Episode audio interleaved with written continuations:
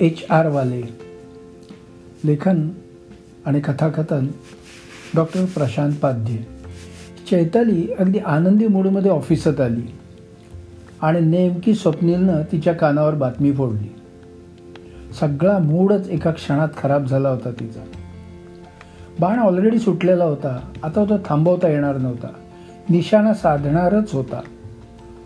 अर्थात आधी कळूनही काही फारसा फरक पडला असता असं नव्हतं. आपलं नशीबच खोटं म्हणून सुस्कारा टाकायचं एवढंच फक्त तिच्या हातात होतं. आजकाल वादळ कधी होणार कुठपर्यंत पोचलं आहे अचानक काही बदल होणार आहेत काय दिशा बदलणार आहे काय वगैरे सर्व पूर्व सूचना मिळायची सोय झाली आहे. पण या वादळाच्या बाबतीत आधी कळलं असतं तरी होणारी नुकसानी टाळता येणं अशक्यच होतं.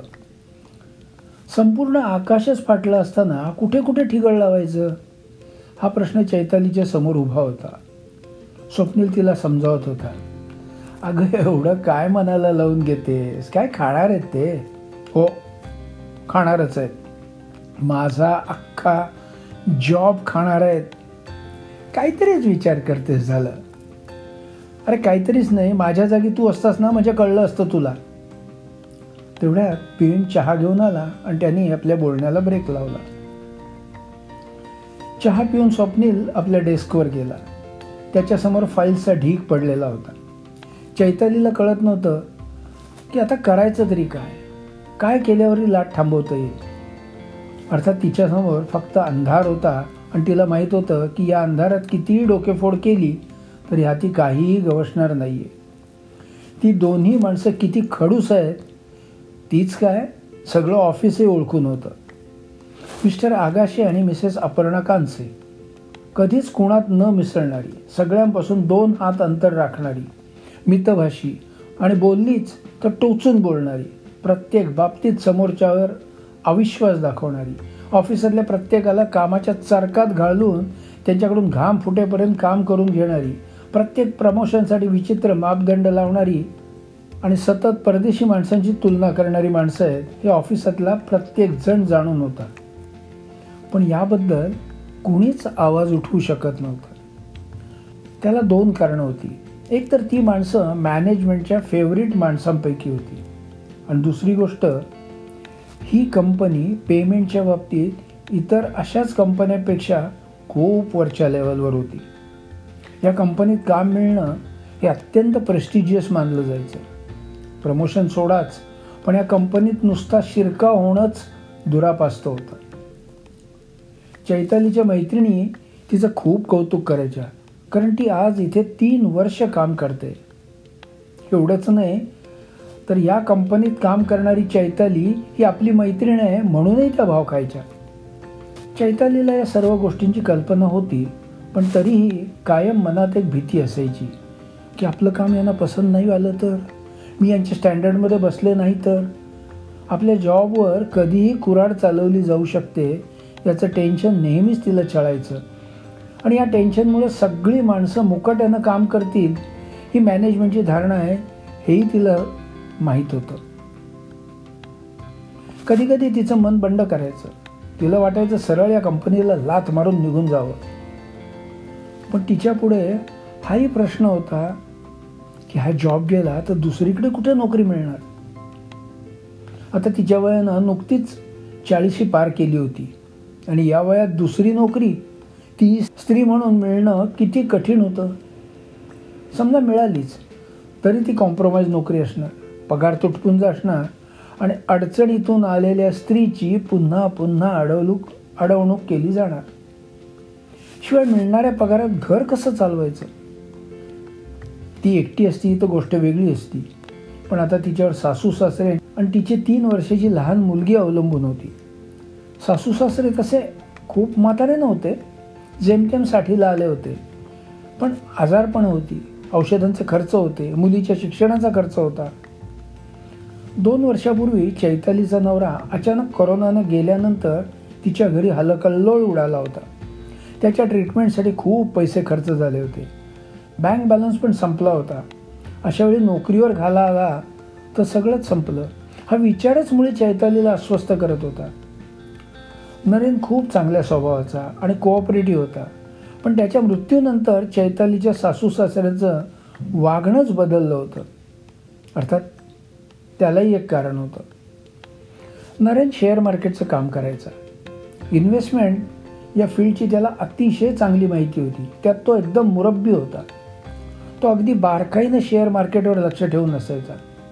सकाळी नऊ वाजता तो लॅपटॉप उघडून बसला की दुपारी साडेतीनपर्यंत तो स्क्रीनसमोर हलायचा सुद्धा नाही. इन्व्हेस्टमेंटबाबत तो स्वतः तर इन्व्हेस्टमेंट करायचाच पण लोकांनाही ऑनलाईन सल्ला द्यायचा.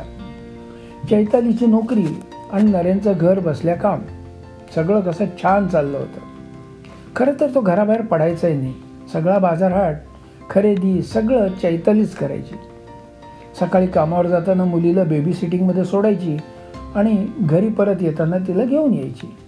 पण बहुधा कुणाची तरी दृष्ट लागली असावी. चैतालीची करोना टेस्ट पॉझिटिव्ह आली. तिला त्रास असा काहीच झाला नाही. पण आठ दिवस घरातच खोलीत क्वारंटाईन व्हावं लागलं आणि टेस्ट निगेटिव्ह झाल्यावर ती परत कामावर जायला लागलीसुद्धा पण त्यानंतर पाच दिवसांनी नरेनची कोरोना टेस्ट पॉझिटिव्ह आली. आणि बोलता बोलता तो सिरियस झाला. मग हॉस्पिटल ऑक्सिजन व्हेंटिलेटर आणि शेवटी शेवटी सगळं संपलं. चार दिवसात नरेनचा खेळ खलास झाला. हे इतक्या झटपट झालं की कुणाला कसं झालं हा विचार करायला साधी फुरसतही मिळाली नाही. तेरावं. हे करायचं म्हणून केलं गेलं पण त्यानंतर सगळं शांत झालं. अकस्मात आलेलं वादळ जोराचा दणका देऊन गेलं होतं. पण कुणालाच कल्पना नव्हती की आणखीन पुढे एक वादळ येणार आहे. आठवड्यानंतर नरेनचा कोकणातला मामा भेटायला आला. आणि जाता जाता सहज बोलून गेला खरं तर नरेनला कोरोना व्हायचं काहीच कारण नव्हतं. तो कुठे घराच्या बाहेर पडत होता? बाहेर जाणारी ही चैतालीच होती. बहुतेक चैतालीमुळेच हा आजार घरी आला. आता तो सहज बोलला की जाता जाता काडी टाकून गेला माहीत नाही. पण नरेनच्या आई वडिलांच्या डोक्यात मामाची ती वाक्य बंदुकीच्या गोळीप्रमाणे घुसली. नरेनच्या मृत्यूला चैतालीच कारणीभूत आहे असं त्याने डोक्यात घेतलं पण त्यानंतर घरचं वातावरणच बदललं. नरेनचे आईवडील चैतालीला जाता येता टोमणे मारायला लागले. बारीक सारीक गोष्टीतून बोलणं वाढून शेवटी ते नरेनच्या मरणापर्यंत येऊन ठेपू लागलं. चैतालीला वाटायचं यात आपला काय दोष? पण आई वडिलांचं ठाम मत होतं की चैतालीच या सगळ्याला कारणीभूत आहे. चैतालीला आई वडील किंवा भाऊ बहीण कुणीच नव्हतं. ती एकटीच होती. मन मोकळं करायचं तर कुणासमोर? ती आतल्या आत कुडू लागली. आणि त्याचा परिणाम तिच्या तब्येतीवर व्हायला लागला. मात्र स्वप्नींच्या लक्षात यायला लागलं. आणि त्यानं तिची समजूत काढायला सुरुवात केली. तो तिला नेहमी सांगायचं अगं हे सगळं गैरसमजामुळं झालं आहे तू तिकडे फारसं लक्ष देऊ नकोस. हे बघ काही काळ गेला ना की सगळं निवळेल. फक्त तू स्वतःला जप. सगळं घर तुझ्यावर अवलंबून आहे म्हणजेच तुला स्वतःला सांभाळायला हवं. ती प्रयत्न करत होती. पण कधी असं हे झालं तर ऑफिसात तिचे डोळे ओले व्हायचे आणि स्वप्नेच्या लगेच लक्षात यायचं. एक दिवस ती सकाळी आली ते एवढंसं तोंड करून. स्वप्नीलनं तिला विचारलं काय झालं? तर तिनं सकाळी काय काय घडलं आणि शुल्लक कारणावरून सासू सासरे तिला काय काय बोलले ते सगळं सांगितलं. त्यानं तिची समजूत घातली. तशी ती शांत झाली. दुपारी स्वप्नील बरं वाटत नाही म्हणून हाफ डे रजा टाकून घरी गेला. प्रत्यक्षात तो आपल्या घरी न जाता चैतालीच्या घरी गेला. त्यानं तिच्या सासू सासऱ्यांना खडे बोल सुनावले. तो तासभर तिथे बोलत होता. आणि नंतर मग आपल्या घरी निघून गेला. मात्र चैतालीला यातलं काहीच कळलं नाही. त्यानंतर तिच्या सासू सासऱ्यांनी तिला बोलायचंच बंद केलं आणि चक्क तिच्याशी अबोलही धरला. तिने त्यांना कारण विचारलं पण ते काहीच बोलले नाही. दिवस सरत होते. बघता बघता दीड वर्ष लोटलं. आता कंपनीचं ऑडिट सुरू झालं होतं. प्रत्येकाच्या कामाची गोळाबेरीज करायला सुरुवात झाली होती. आगाशी आणि कानसे एकदम ॲक्टिव्ह मोडमध्ये गेले होते. कधी ते परस्पर एखाद्याचं पोस्टमार्टम करायचे तर कधी कधी त्या माणसाला तासन तास मुलाखतीत गुंतवायचे. बरं ते आधी कुणालाच कल्पना द्यायची नाहीत की आज कुणाचा नंबर लागणार आहे. प्रत्येक जण जीव मुठीत धरून आपला नंबर केव्हा येतो याची वाट बघत असायचा. शिवाय इंटरव्ह्यू वगैरे झाल्यावर त्याचा रिझल्ट लगेच सांगायचे नाही तो नंतर कधीतरी अचानक कळायचा. ऑफिसात एकूण बासष्ट माणसं कामाला होती. पैकी चार पियून होते. म्हणून ते ऑडिटमध्ये नव्हते. अजून स्वप्नील आणि चैतालीला बोलावणं आलं नव्हतं. म्हणजेच त्यांच्या डोक्यावर टांगती तलवार तर होतीच. आणि अचानक स्वप्नीलला आतल्या गोटातून माहिती मिळाली की चैताली ऑफिसात आली त्याच वेळी आगाशी आणि कानसे मॅडम चैतालीच्या घरी गेले आहेत. आणि बातमी कळतात चैतालीची झोपच उडाली. आपल्या घरी? आणि जाऊन सासू सासऱ्यांना भेटणार म्हणजे झालं. संपलं. सगळं संपलं. आधीच ती दोघं तिच्या विरोधात त्या ते खडूस आगाशी आणि कानसे मॅडम जाऊन भेटणार म्हणजे बघायलाच नको. आधीच उन्हात तापलेल्या गवताच्या गंजीवर आगीची ठिणगी पडणार. चैतालीचं मन कशातही लागेल सकाळपासून लंचपर्यंत तीन वेळा तिनं चहा मागवला होता. दोनदा स्वप्नेले समजूत घालून गेला. काही मैत्रिणी पण येऊन बोलून गेल्या. चैतालीला या गोष्टीचा राग आला होता की त्यांना पाहिजे तर माझी चौकशी करा ना इतर वर्करांकडे. मला वाटेल तेवढे प्रश्न विचारा. पण पण माझ्या घरी जायचा यांना काय अधिकार? माझ्या पर्सनल मॅटरमध्ये यांनी पडणं पूर्ण चूक आहे. पण काय करणार? कुणाला सांगणार? कोण आपली बाजू घेणार? आणि जो कोणी घेईल त्याचीच नोकरी जाईल. मग मग कोण असं रिस्क घेणार? म्हणजेच यांच्या कृतीला कोणीच वाचा फोडू शकणार नाही. आणि या सगळ्याचा परिणाम आता आपली नोकरी जाण्यावर होणार. आता मात्र तिला काहीही सहन होईना. तिच्या हातून काम होईना. तिची नजर समोरच्या स्क्रीनवर स्थिर होईना. तिचं डोकं भणाणून गेलं होतं. तिनं स्वप्नीलला सांगितलं स्वप्नील मला बरं वाटत नाही रे. मी हाफ डे घेऊन घरी जाते. अगं पण तू जाशील तेव्हा नेमकी ती माणसं घरी असली तर काय होईल याचा विचार कर की. नाही ती असणार नाही. आणि काय होईल? वाघ म्हटलं तरी खाणार. वाघोबा म्हटलं तरी खाणार. नाहीतरी नोकरी जाणारच आहे. मग मी त्यांना का घाबरू? आठवड्यानं कळायची बातमी लगेच तिथल्या तिथे कळेल. उगाच आठ दिवस टेन्शन बाळगायची पण गरज नाही. चैताली माझं आई तू घरी जाऊ नकोस. कदाचित काहीच होणार नसेल तर तुझ्या जाण्यानं भलतंच काहीतरी होऊन बसेल बघ. पण तिनं ऐकलं नाही. साहेबांना ईमेलवरून तब्येत बरी नाही म्हणून मी हाफ डे रजा टाकते म्हणून कळवलं.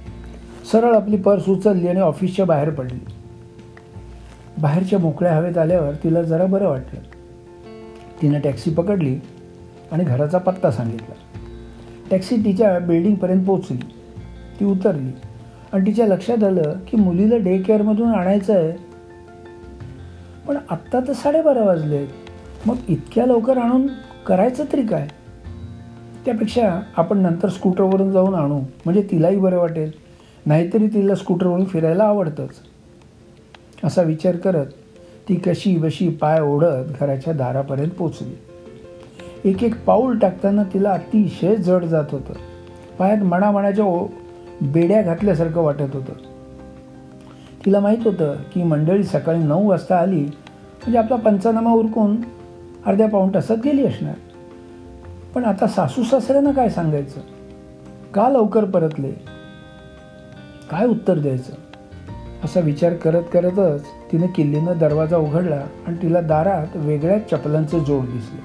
ती पुढे गेली तर तिला आगाशी आणि कानसे मॅडम सोफ्यावर एकदम आरामात बसलेल्या दिसल्या. खरं तर ती आणि ती दोघं एकमेकांना पाहून जरा दचकली तेवढ्या तिचे सासरे पुढे आले आणि म्हणाले अगं ही मंडळी आत्ताच आली. जेवणाच्या वेळी आली म्हणून म्हटलं जेवूनच जा. म्हणून थांबवलं यानं. नाहीतरी सकाळी कामावर जाताना तू सगळा स्वयंपाक केला होतासच. ही म्हणाली चार पोळ्या लाटते तोपर्यंत तुम्ही पानं घ्या. हे बघ मी पानं घेतच होतो. चैतालीला माहीत होतं की सासरे खोटं बोलत आहेत खरं तर ही माणसं सकाळीच आली आहेत. मग इतका वेळ का थांबली? पण ती पटकन बोलली थांबा तुम्ही बसा. मी पोळ्या पण करते आणि पानं पण घेते. ती स्वयंपाकघरात गेली आपला टिफिन बॉक्स ठेवला आणि कणिक भिजवायला घेतली. तिने भराभर पोळ्या करून पानं वाढली. काही गोड नव्हतं म्हणून झटकन केळ्याची शिकरण पण केली. तिच्या नकळं तिच्या सासूनं तिचं पानही वाढलं. आई अहो अहो माझं पान कशाला घेत आहे तुम्ही जेवा. माझं जेवण झालं आहे हो का? मग टिफिन तसाच भरलेला कसा? ती काही बोलली नाही. मग सगळी माणसं शांतपणे जेवली पण ती त्यांच्याबरोबर जेवली नाही. चैताली तू जेवून ये. तुझ्याशी थोडं बोलायचं आहे आगाशी म्हणाले. आणि चैतालीनं मान डोलावली आणि स्वयंपाकघरात गेली. तिला वाटलं की ईदसाठी बकरा कापण्यापूर्वी सजवतात तसाचा प्रकार दिसतोय. अरे सरळ सांगा ना उद्यापासून येऊ नकोस कामावर. घरीच पोळ्या लाटत थांब. तिने कशीबशी एक पोळी खाल्ली आणि बाहेर आली. बाहेर सगळे न बोलता शांतपणे बसलेले होते. ती आली आणि दाराच्या पडद्याजवळ उभी राहिली. एकदा तिनं हळूच सगळ्यांच्या नकळत डोळ्यातलं पाणी पडद्याला पुसलं. तिच्या सासऱ्याने शांतता भंग केली. तुझ्या कंपनीचं दहा दिवसांनी काहीतरी फंक्शन आहे ना त्याचं इन्व्हिटेशन आलं होतं चार दिवसापूर्वी. मी सहज वाचत असताना त्याच्यावरच्या दोन नावावर माझं लक्ष गेलं. आणि मी त्याखाली दिलेल्या फोन नंबरवर लगेच फोन केले आणि त्यांना बोलावून घेतलं. हा सदानंद आगाशे आणि ही अपर्णा कानसे तुझ्या सासूचे क्लासमेट म्हटलं जमलं तर येऊन जा. म्हणून ते आज आले. तिला काय बोलायचं ते कळत नव्हतं. हे बोलतायत याचा नक्की अर्थ काय घ्यायचा? माझ्या सासू सासऱ्यांनी माझी तक्रार केली? माझ्या कागाळ्या सांगितल्या? की या दोन पाहुण्यांनी माझ्या कामाबद्दल त्यांच्याकडे तक्रारी केल्या. असो आता काय करायचं? त्यांना हवा तो निर्णय त्यांनी घ्यावा. चैताली इकडे ये. आणि बस बघू. आगाशी बोलले. ती जाऊन एका कोपऱ्यातल्या खुर्चीवर बसली. रिलॅक्स चैताली आम्ही तुझ्या सासूच्या वर्गातले. आत्ता इथे एच आरवाले म्हणून आलेलो नाही. तुझ्या सासू सासऱ्यांनी तू किती धीरानं संसाराचा गाडा ओढतेस हे आम्हाला कौतुकानं सांगितलं आहे खरंच तू हे जे सगळं निभावते आहेस ना ते खूप कठीण काम आहे. तू या तिघांना सांभाळून कंपनीचं कामही करतेस. आज आम्ही इथे आलो नसतो तर तू काय चीज आहेस हे आम्हाला कधीच कळलं नसतं.